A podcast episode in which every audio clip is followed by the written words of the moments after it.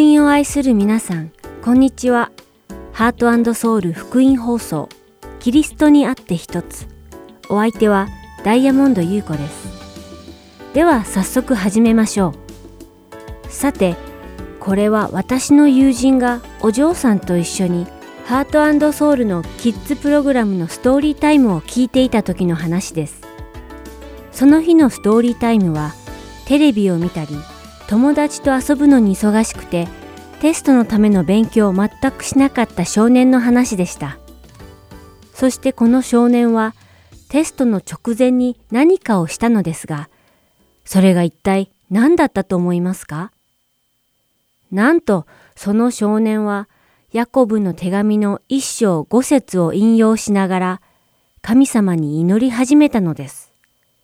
おそらく福音を愛する皆さんはそのヤコブの手紙の聖句がどんな内容だったか覚えていることと思います。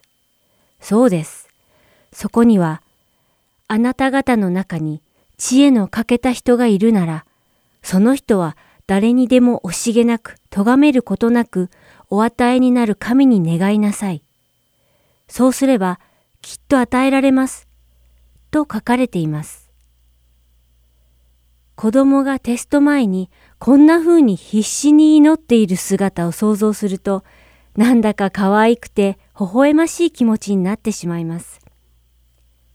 でも、この話を聞いて、これは実は私たちが普段していることとそんなに変わらないんじゃないだろうか、と思ってしまいました。なぜなら、私たちも苦難や試練に遭遇すると、この少年のように主に知恵や助けを必死に求めているからです。そしてこの少年の話を聞いて、ふと昔とあるクリスチャンの本屋さんで見かけたポスターを思い出しました。そのポスターには、ストーリータイムの少年と同様に、試験を前にした少年が必死にお祈りをしているイメージが書かれており、その上には、試験がある限り人は祈ることをやめないだろうと書かれていたのです。さらにそのポスターの下の部分には、ヤコブの手紙の一章五節の御言葉も小さく書かれていたのです。このポスターの意図するところは、もし知恵がないなら死を求めよというもので、大変ユーモアに溢れていました。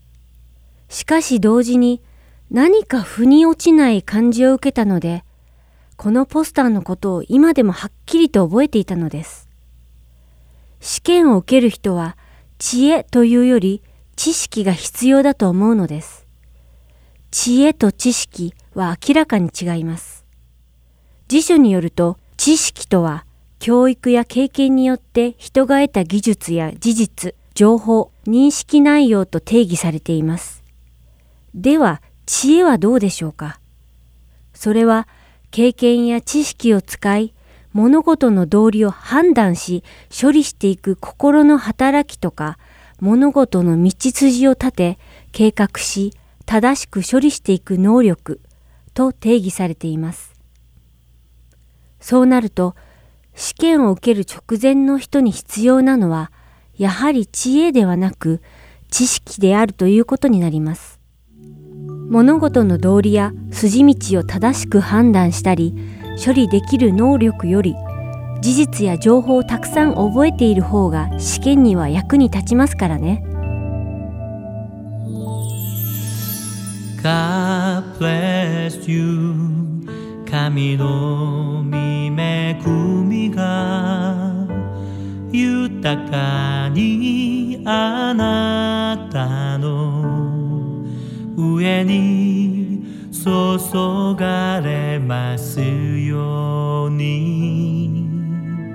あなたの心と体とすべての営みが守られ支えられ。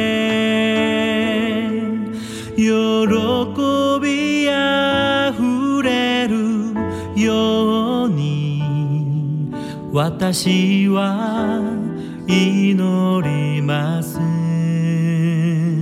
カプレス you. カプレス you. カプレス you. God bless you.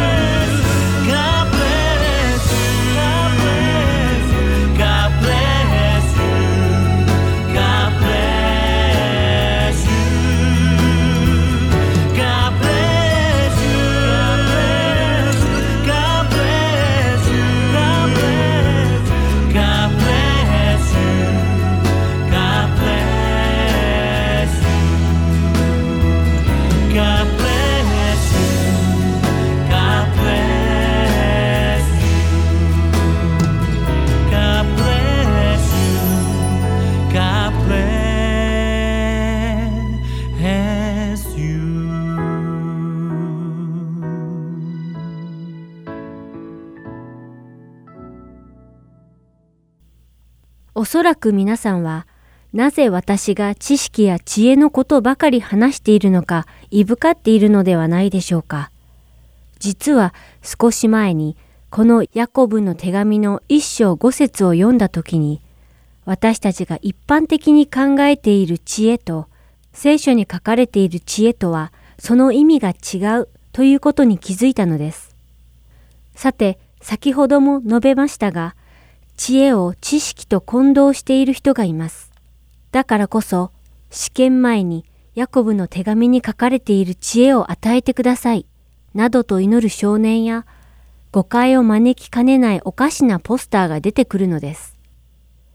もう一度言いますが、知恵と知識は全く違うものなのです。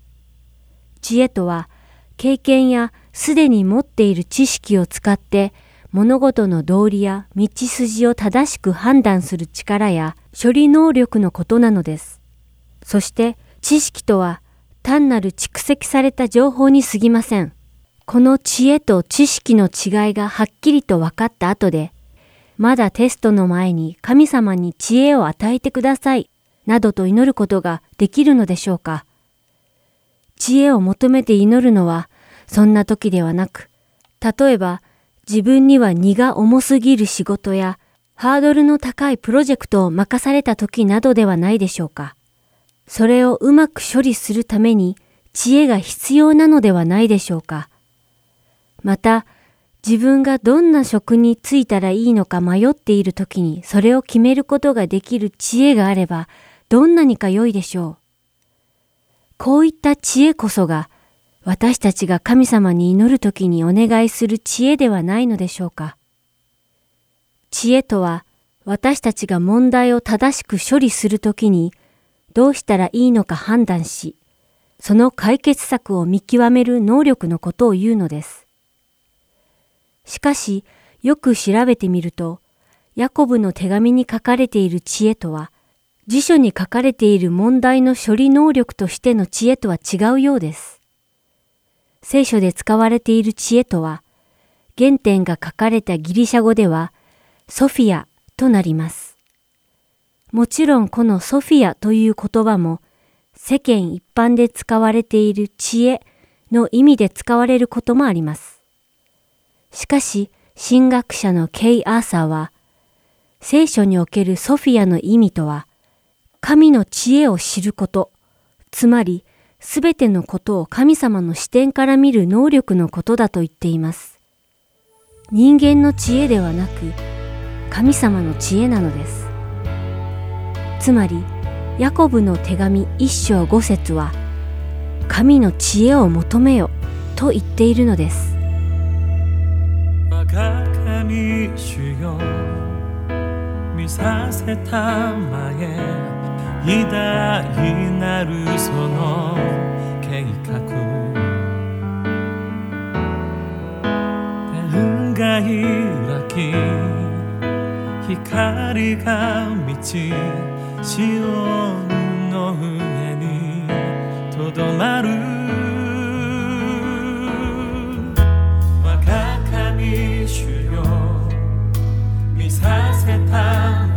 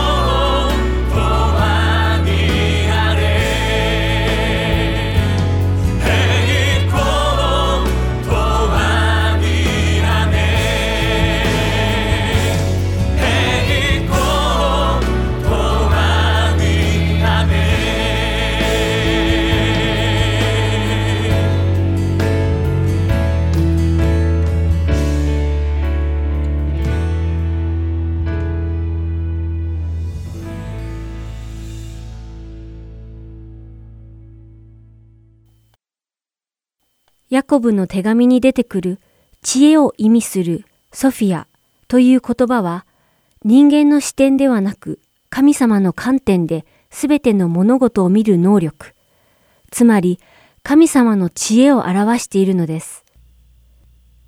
ソフィアの意味する知恵とは一般的に定義されている経験や知識を使い物事の道理を判断し処理していく心の働きとか物事の道筋を立て、計画し、正しく処理していく能力のことではないのです。正しいソフィアの意味を踏まえた上で、ヤコブの手紙一章を読んでみると、聖書の意味する知恵とは何なのかがはっきり分かってくると思います。ではここで、ヤコブの手紙一章二節から五節を読んでみましょう。私の兄弟たち、様々な試練に遭うときは、それをこの上もない喜びと思いなさい。信仰が試されると忍耐が生じるということをあなた方は知っているからです。その忍耐を完全に働かせなさい。そうすれば、あなた方は何一つ欠けたところのない成長を遂げた完全なものとなります。あなた方の中に知恵の欠けた人がいるなら、その人は誰にでも惜しげなく、咎めることなくお与えになる神に願いなさい。そうすればきっと与えられます。とあります。どうでしょうか？聖書が言わんとしていることがよりはっきりと分かってきたのではないでしょうか？聖書は私たちがいろいろな困難や試練にあったとき、落ち込んだり、気に病んだりせず、むしろそれを喜びとしなさい、と教えています。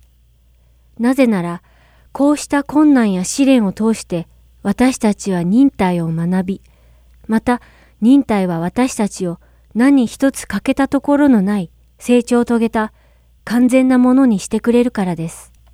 神様は私たちが試練を通して何一つ欠けたところのない完全なものになることを望まれ、それを手助けしてくださいます。もし皆さんが現在何らかの困難や試練を経験していて、なぜ神様がそんなことを許されるのか理解できないと思っているのなら、今、神様にそれを理解できる知恵を与えてくださるように願ってみたらどうでしょうか？目の前にある辛い試練をちっぽけな人間の視点で見るのではなく、神様の観点で理解できる能力、ソフィアを授けてもらえるように祈るのです。神様、この試練に一体どう対処したらいいのでしょうか？何をこの試練から学んだらいいのでしょうか？主よ、私は自分の力ではそんなことは見えないし、わかりません。どうぞ私の霊的な目を開いて、あなたの目で物事を見られるようにしてください。と祈ってみたらどうでしょうか。神様はあなたがそのように神様を求めるとき、こんなことも知らないのか？と咎めるお方ではありません。神様はおそらく、そうだ、愛するあなたを私の観点で物事が見られるように訓練しているのだ。この訓練によって、あなたは私にもっとより頼み、その信仰によって、あなたがこれから直面するすべてのことを喜べるようになるだろう。とおっしゃるに違いありません。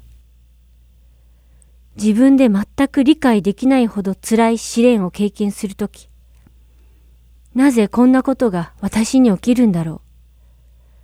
どうして私はこんなことを経験しないといけないんだろう。などとつぶやいていませんかあなたが本当に主を信じるなら、そして主は義であり、すべてを収めておられると信じるのなら、神様がおっしゃることを信頼しましょう。そして神様の知恵を熱心に求めましょう。神様、どうぞ私の心の目を開き、あなたの目で物事を見られるようにしてください。あなたのご計画や目的を理解できるように、あなたの知恵をお与えください。と祈ってみましょう。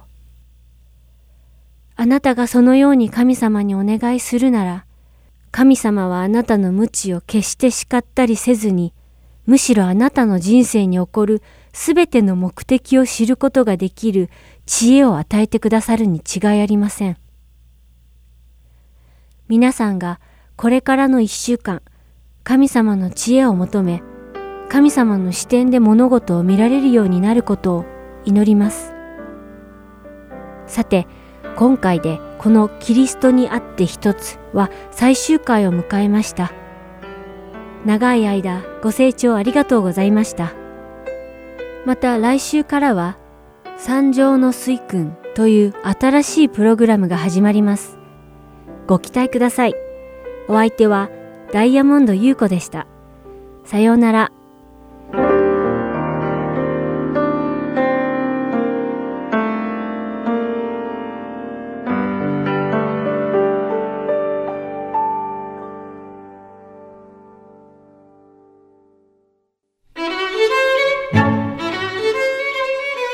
ハートソウル福音放送では日本語放送だけでなく英語によるキッズプログラムも毎週放送しています。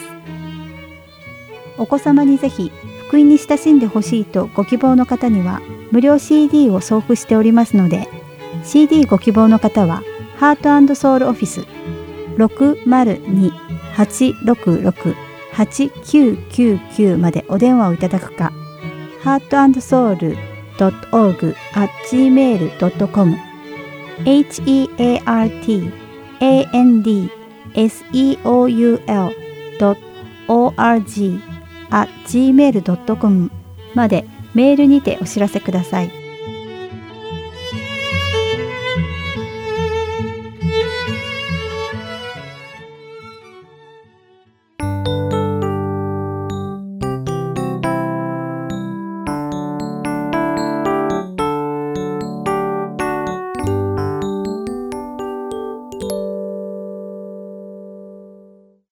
次は、ハーベストタイムミニストリーがお送りする中川健一先生のバイブル Q&A です。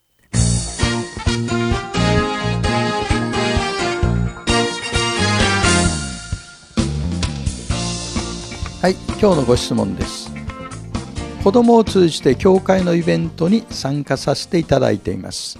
お祈りやクリスチャンの方々の考え方が本当に素敵で、自然と涙がこぼれたことが幾度かありました。私の嫁ぎ先は新興宗教の信者で、私も結婚以来信者となりました。しかし、もう20年近くにもなるのになかなか本当のところが理解できずにいます。嫁ぎ先で与えられた宗教だから、そこで尽くすべきだと思っていますが、聖書のことがもっと知りたいという思いもあります。これって失礼なことですか？こういうご質問です。教会のイベントに参加され、心に感じるものがあったということ。素晴らしいですね。きっと神様からのお招きがあるんだと思いますよ。いつものように3つ申し上げます。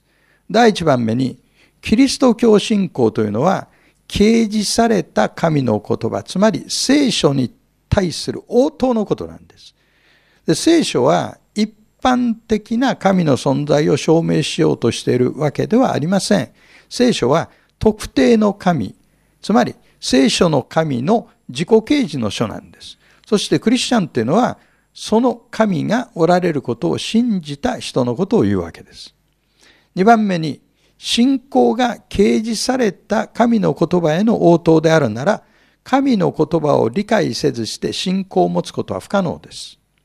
つまり私は聖書に何が書いてあるかわかんないけど、とにかく信じたからクリスチャンですって。これはありえないことですね。もちろん聖書を完全に理解するのは私たち人間には不可能なことです。しかし、信仰を持つために最低限知っておくべきことがあります。これをイエス・キリストの福音と言います。ハーベストタイムのメッセージステーションには様々なメッセージがアップされています。初心者向けのものも多数ありますので、ぜひお聞きください。そして神の言葉を理解しようというところから始めてください。3番目に、どの宗教を選ぶかは今は決めなくていいと思います。いずれ決断の時が来るはずです。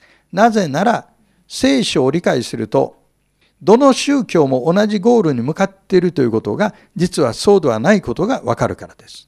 聖書は次の3点を極めて重要なこととして伝えています。1番目、イエス・キリストは私たちの罪のために死なれた。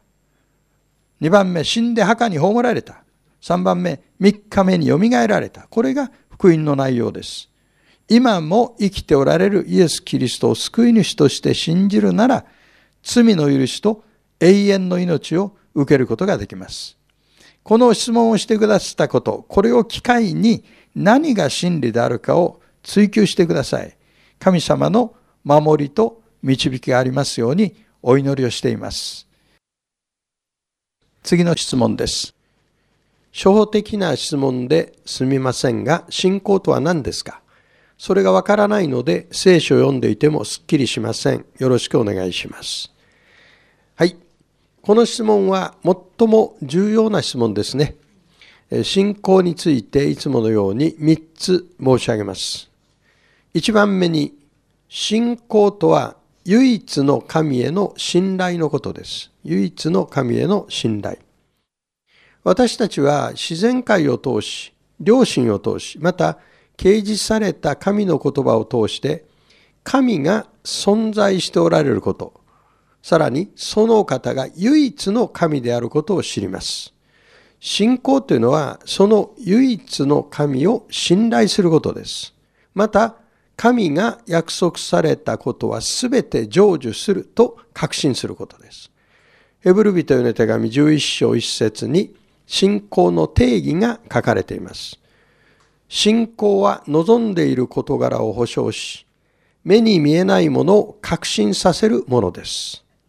この定義によれば、信仰はまだ証明されていないがゆえに成立するものです。ですから、証明してくれたら信じるというようなことを言う方が時々おられますけど、これは言葉の矛盾です。証明したものはもはや信じようがないわけですね。信仰とは唯一の神への信頼です。2番目に、信仰は神からの贈り物です。信仰は人間の努力や知的探求によって得られるものではなく、神からのギフトです。エペソ2章の8節から9節がそれを教えています。あなた方は恵みのゆえに信仰によって救われたのです。それは自分自身から出たことではなく、神からの賜物です。行いによるのではありません。誰も誇ることのないためです。つまりイエス・キリストの福音を信じた人は、その信仰が自分から生まれたものではなく、神からの賜物であることを知らなければなりません。そしてやがて振り返ると、確かに私の信仰は神からのギフトだなということがわかるようになってきます。最後3番目に、信仰は神に属するものとそうでないものと分ける証拠です。神の存在を信じただけでは救われているとは言えません。信仰とは神が愛なるお方であり、義なるお方であることを信じることです。ヘブル11の6にはこのようにあります。信仰がなくては神に喜ばれることはできません。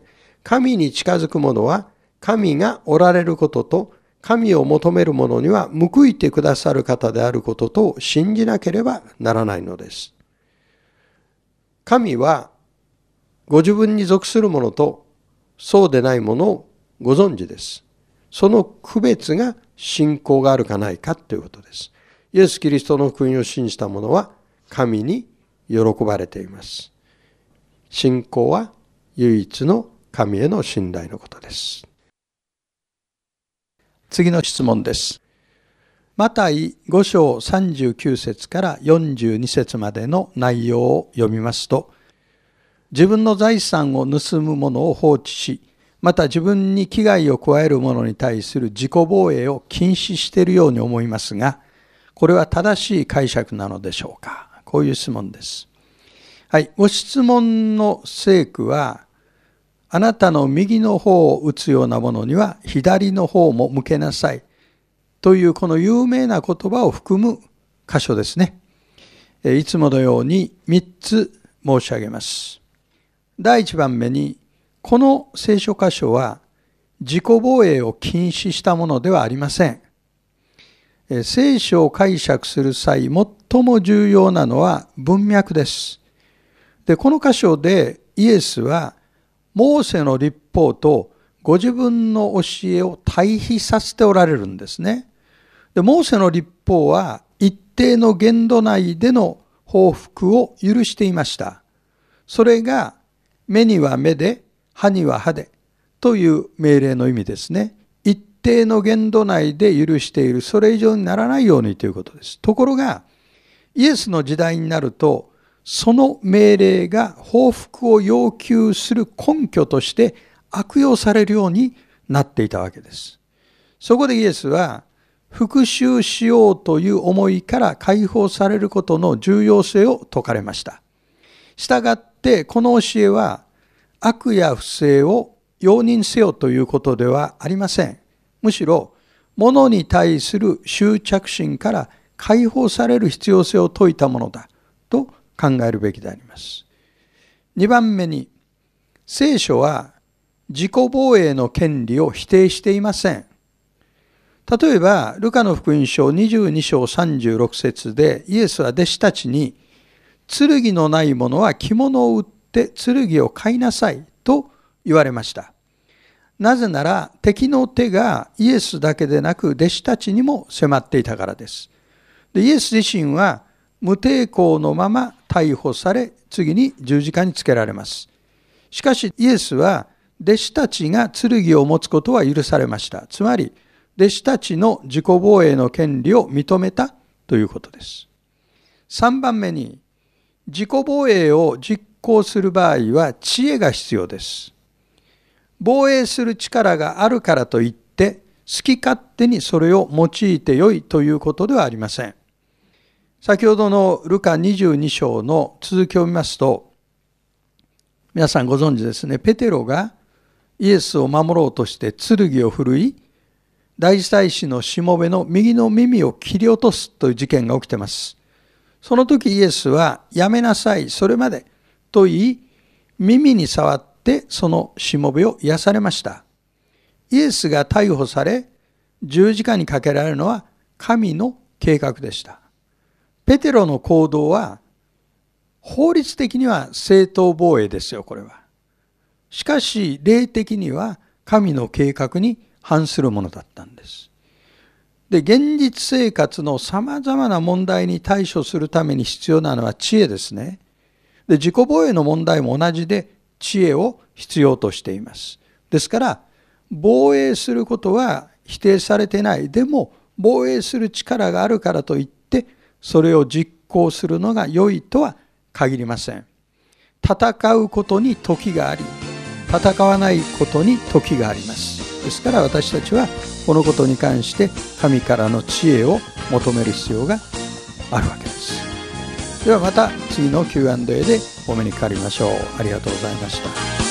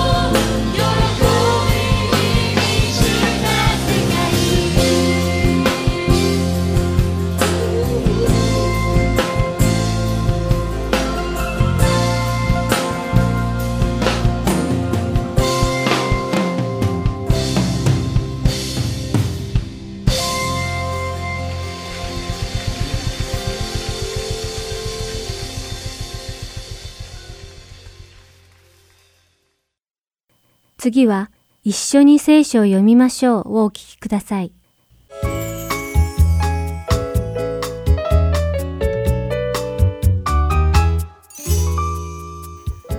皆さんこんにちは。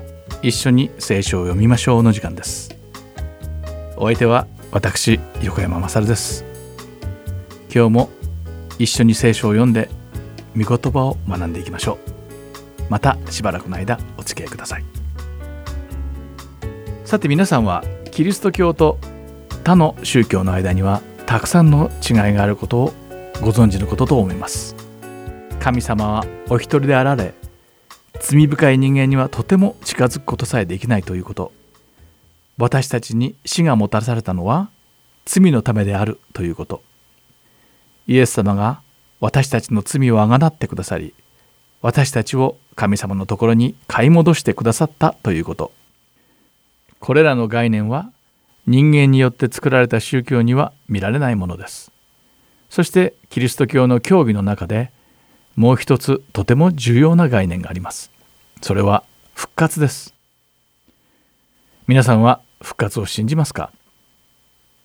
キリスト教以外の宗教の多くには死や復活に関して様々な考えがあるようです。例えば仏教においては人は死ぬと生前の行いの良し悪しによって生まれ変わるとされその輪廻転生を魂が最高のレベルに達するまで繰り返すと言われています。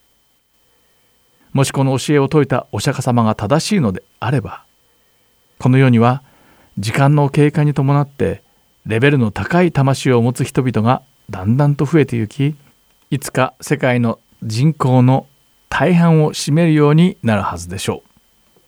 次のせいでレベルの高い魂を持つためには現世において良い行いをする良い人間となる必要があるからです。しかし私たちは残念ながらこの世界がだんだんと悪くなってしまっていることを知っています。次に儒教を見てみましょう。儒教とは孔子個人の考えで成り立っています。そして死と復活に関する知識を得ることを指定しています。孔子は生についても分かっていないのにどうして死のことなどが分かろうかと言っているからです。またエジプトの宗教では復活を信じてはいるのですが全ての人がよみがえるわけではありません。五体満足な体でよみがえるためにはオシリス神の裁きによってそれを許されないといけません。そういった理由でエジプト人は来世においてよみがえる体がないと困るので死体をミイラにして保存する技術を発達させていったのです。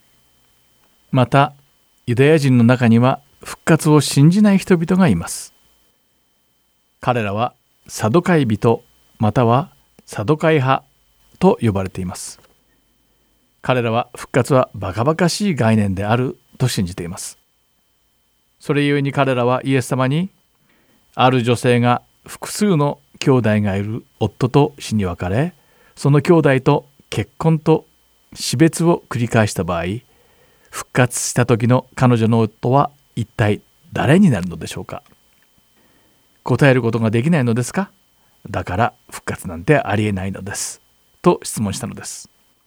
しかしイエス様は彼らに答えてこう言われました。あなた方には神様の御言葉が正しく理解することができないからそんなことを言うのです。復活の際には結婚などないのです。と。そしてまたイエス様は復活を信じない人々に向かってルカの福音書の第20章の37節から38節でこうおっしゃられました。では読んでみましょうそれに死人がよみがえることについてはモーセも芝の箇所で主をアブラハムの神イサクの神ヤコブの神と呼んでこのことを示しました神は死んだ者の神ではありません。生きている者の神です。というのは、神に対しては皆が生きているからです。さて、ここでは、イエス様は一体何を言おうとされていたのでしょうか？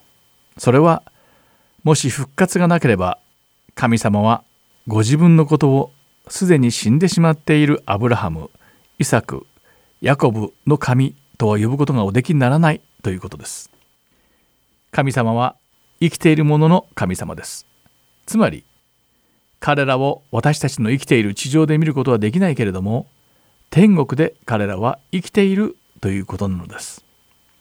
このことによって復活があることがわかります。あなたは復活を信じますか？復活とはキリスト教における最も重要な教義の一つなのです。復活のおかげで私たちはこの世でクリスチャンとして生きていくことができるのです。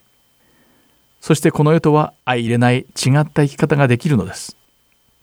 皆さんが復活に望みを置いて生きていけることを願っています。では一緒に祈りましょう。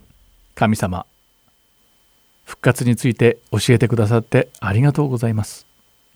復活があるからこそこの世で私たちのやりたいことを全てしないで死後の世界のための準備ができるのです。主よこの世で永遠の命のための準備ができるようにしてください。主イエス様の皆において祈ります。アーメン。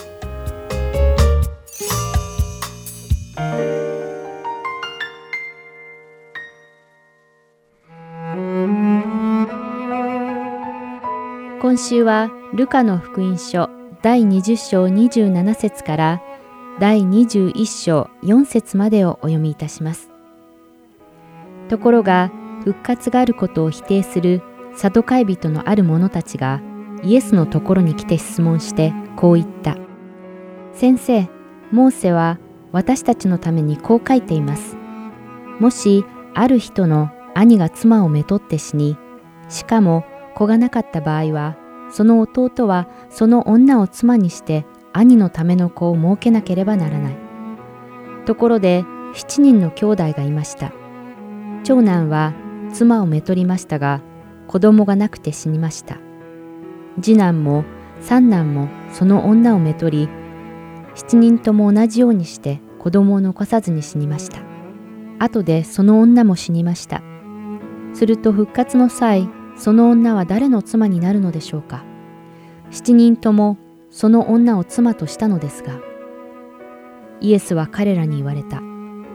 この世の子らはめとったり嫁いだりするが次の世に入るのにふさわしく死人の中から復活するのにふさわしいと認められる人たちはめとることも嫁ぐこともありません。彼らはもう死ぬことができないからです。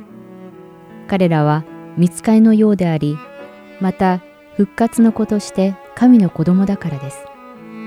それに死人がよみがえることについては、モーセも芝の箇所で主をアブラハムの神、イサクの神、ヤコブの神と呼んでこのことを示しました。神は死んだ者の神ではありません。生きている者の神です。というのは神に対しては皆が生きているからです。立法学者のうちのある者たちが答えて、先生、立派なお答えです、と言った。彼らはもうそれ以上何も質問する勇気がなかった。するとイエスが彼らに言われた。どうして人々はキリストをダビデの子というのですか？ダビデ自身が詩篇の中でこう言っています。主は私の主に言われた。私があなたの敵をあなたの足台とするときまで、私の右の座についていなさい。こういうわけで、ダビデがキリストを主と呼んでいるのに、どうしてキリストがダビデの子でしょう。